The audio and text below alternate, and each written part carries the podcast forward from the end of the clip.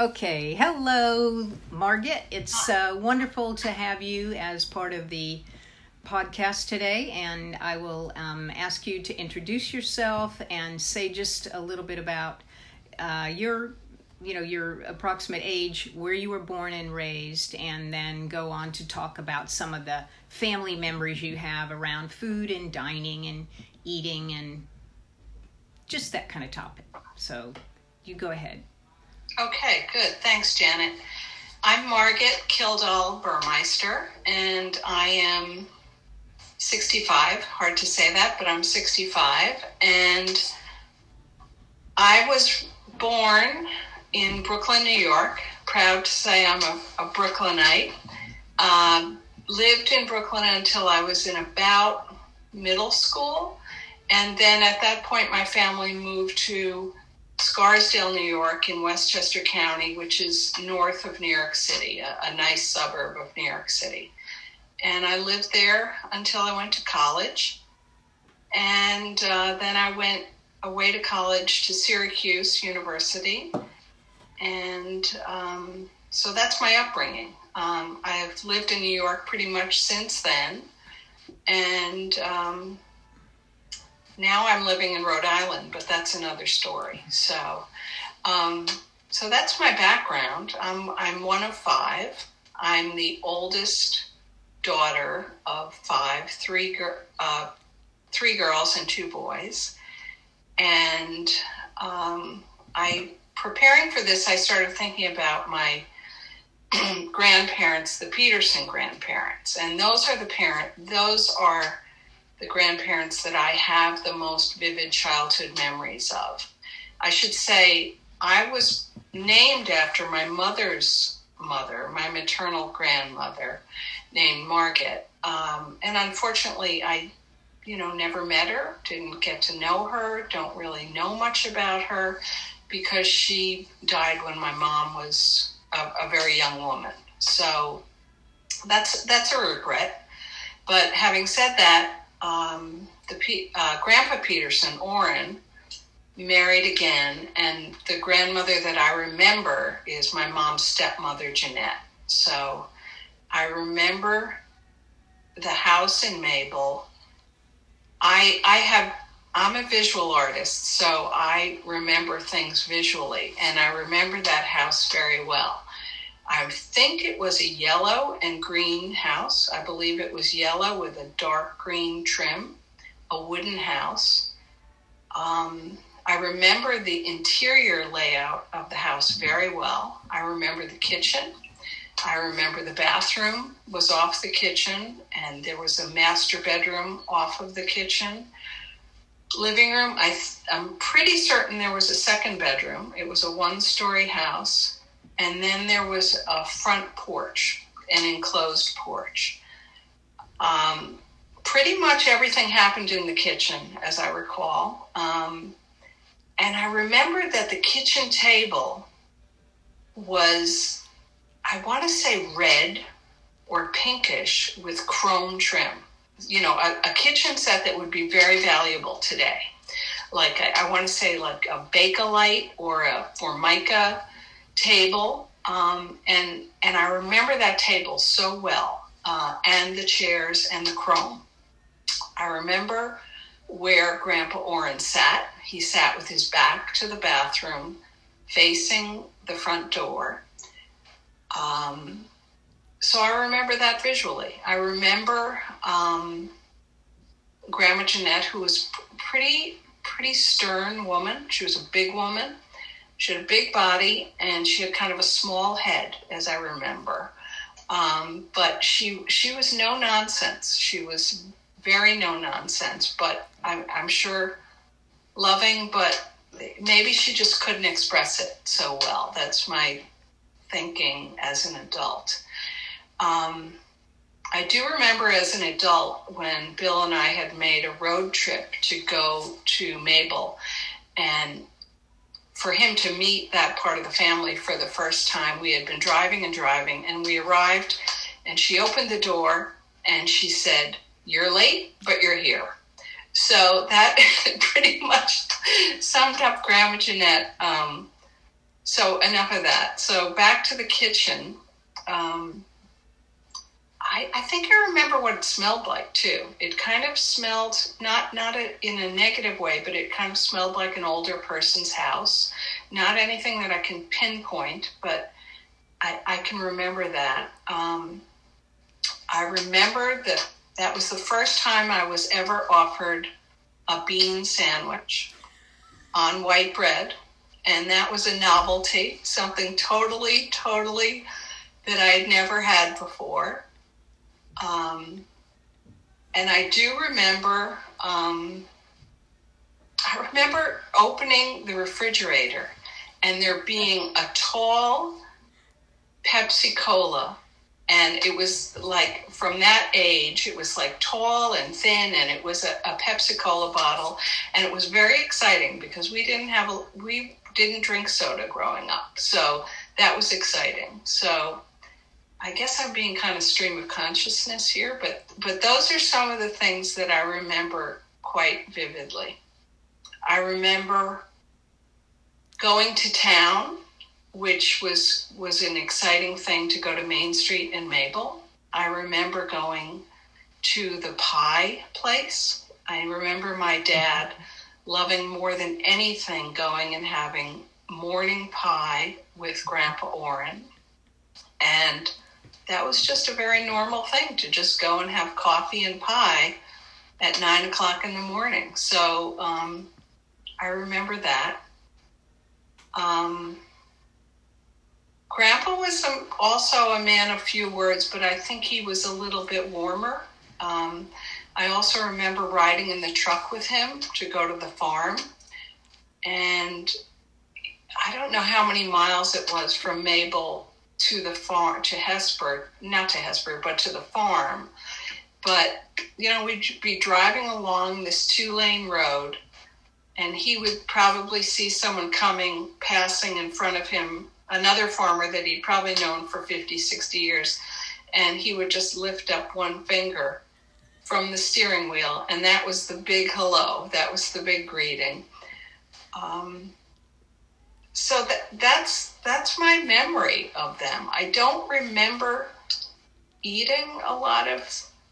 I should say that the food wasn't memorable. You know, it wasn't anything that sticks out in my head. But it was cozy, and it was a really nice house, and it was a really comfortable house, as I recall. So those are my memories of Mabel, briefly. In terms of food, I wasn't very close to my dad's mother. My father's father died when he was in college or a little bit earlier. So I never had a grandfather on my dad's side. And because we lived in New York and my Grandma Kildall lived in Northfield, Minnesota, we would sometimes have a road trip to see her, but she didn't come to see us very much. And I don't remember spending a lot of time with her. She was also a lot older. She had tried for a long time to have children, and then they adopted their first child, and then eventually had my dad. So by the time she was the mother to my dad, she was quite elderly, or quite old as a mother. So as a result, she was an older grandmother, and she always seemed old to me. She had an old person's house as well, I remember. And I don't remember any cooking or traditional foods through her. But the traditional foods, or the Christmassy type foods, I remember are from my mother. My mother was a really good cook.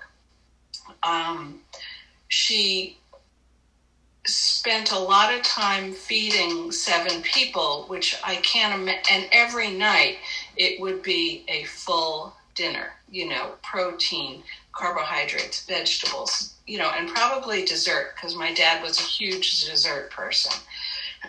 So the work must have been just horrible, just in terms of getting food on the table every night.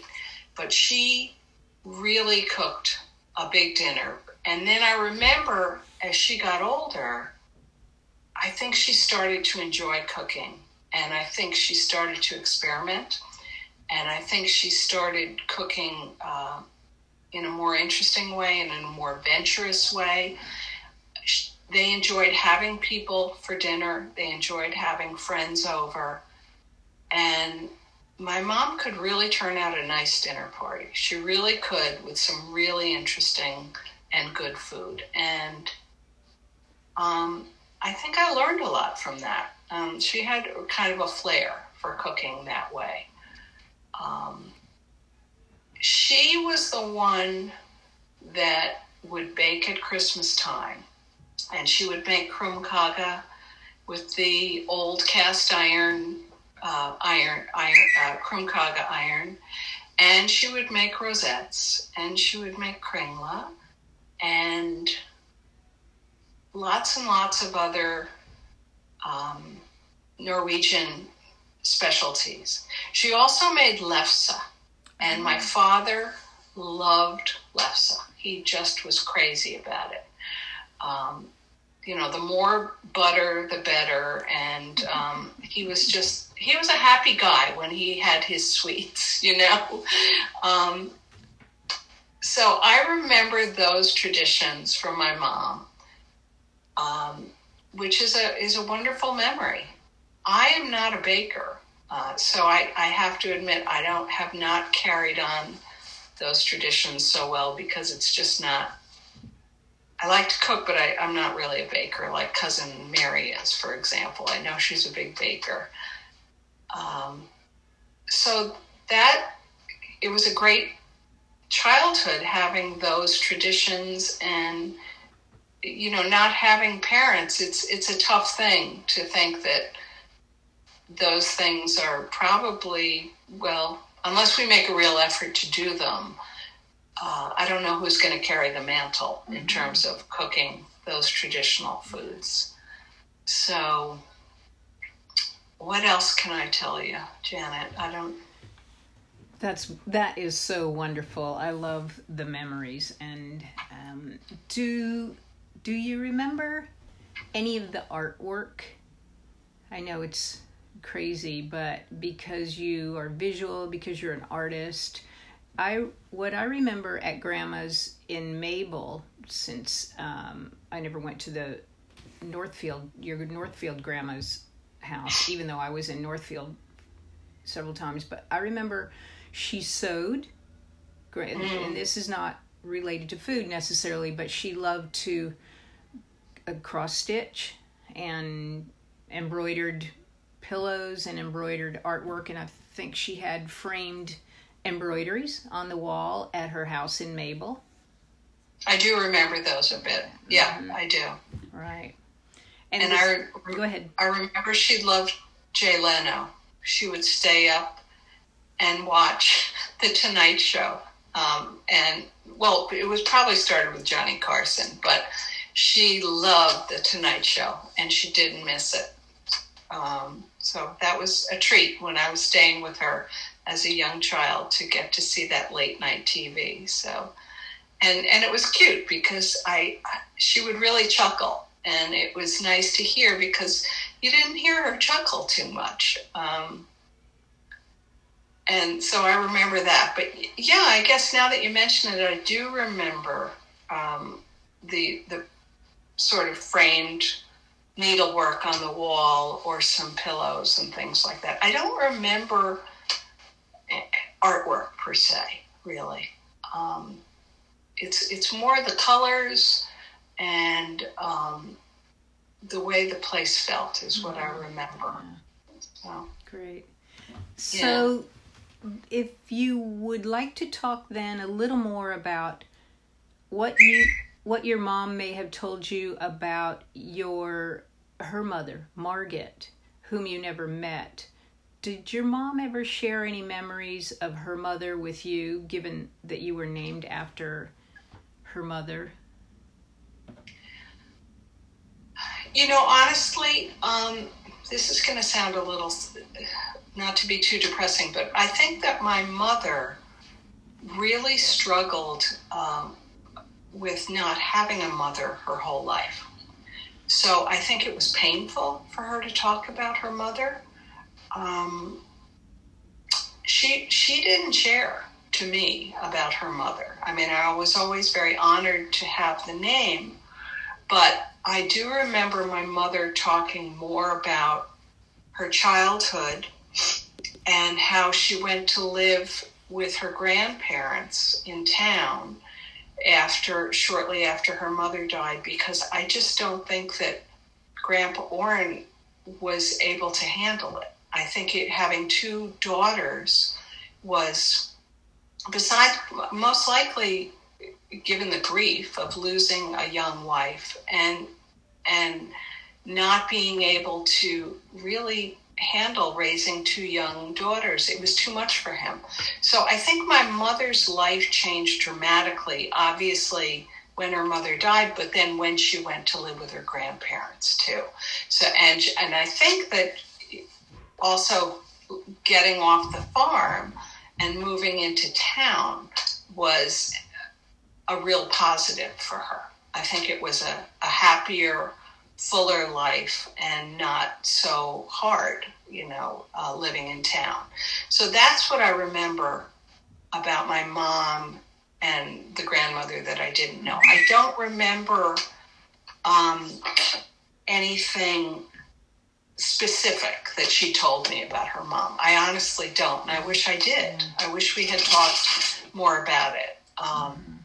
But I heard my mom talk a lot, like I said, about her childhood and how pretty traumatic it was. And she felt out of sorts. It was awkward and difficult for her.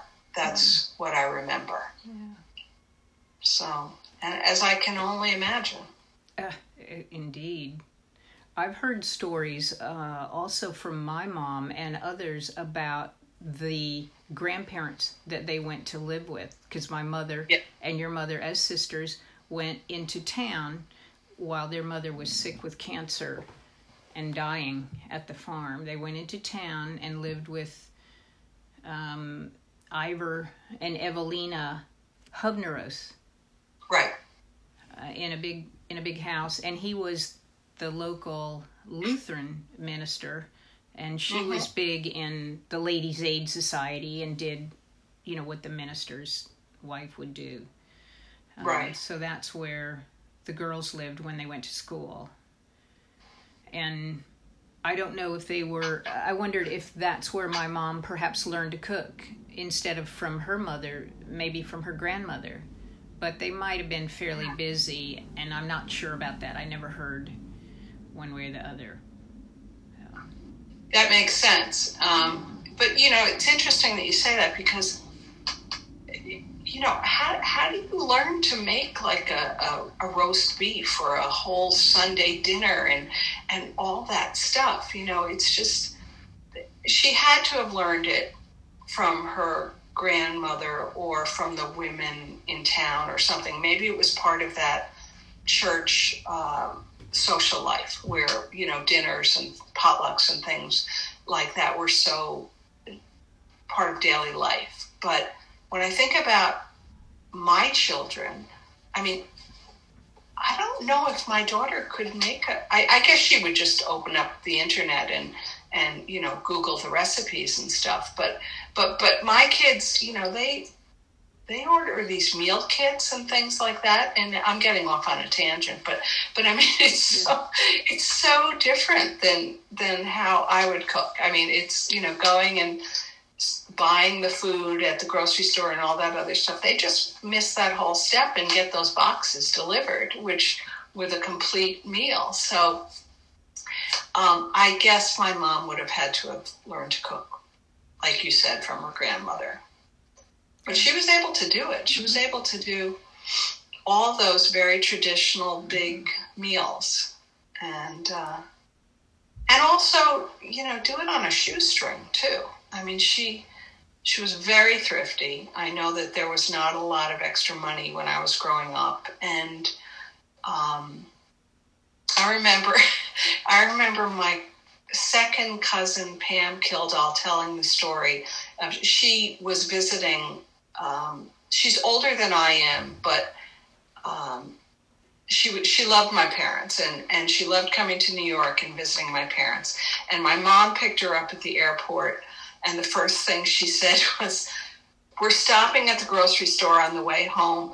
Chicken legs are 29 cents a pound, and I have two coupons. Here's your coupon. We're both going." So she was gonna store up on the chicken that was on sale. So first things first. Mm-hmm. So yeah, she was very thrifty. She was definitely thrifty, my mom. So once a Norwegian, always a Norwegian, right? I guess so. Yeah. Practical. Well, Margaret, let me ask you one last question, and that would be, have you learned what, if anything, have you learned about your family by participating in this interview with me today? I did. It's a good thing just to sort of just let yourself go back to those thoughts, and you know, you often don't. You know, you're just going full steam ahead with life, but it's a good thing to really think back to some of those things. And it's interesting to hear other people's reminiscence of the same people and the same time period. You know, as I'm sure as you feel as one of many children, your perceptions are way different than some of your siblings' perceptions, you know. You know, being the older sister, I think I got a lot of privileges that my younger sisters didn't get, you know, just by virtue of being the older one. And I that has nothing to do with anything, except that I think that everybody probably, like I said, has their own view of things. So good for you for doing this. That's great. Thank you. And thank you for doing it. That's even better. I don't know if I've offered anything that is helpful, but those are my memories, I think. Thank you, Margaret. It was awesome. Sure.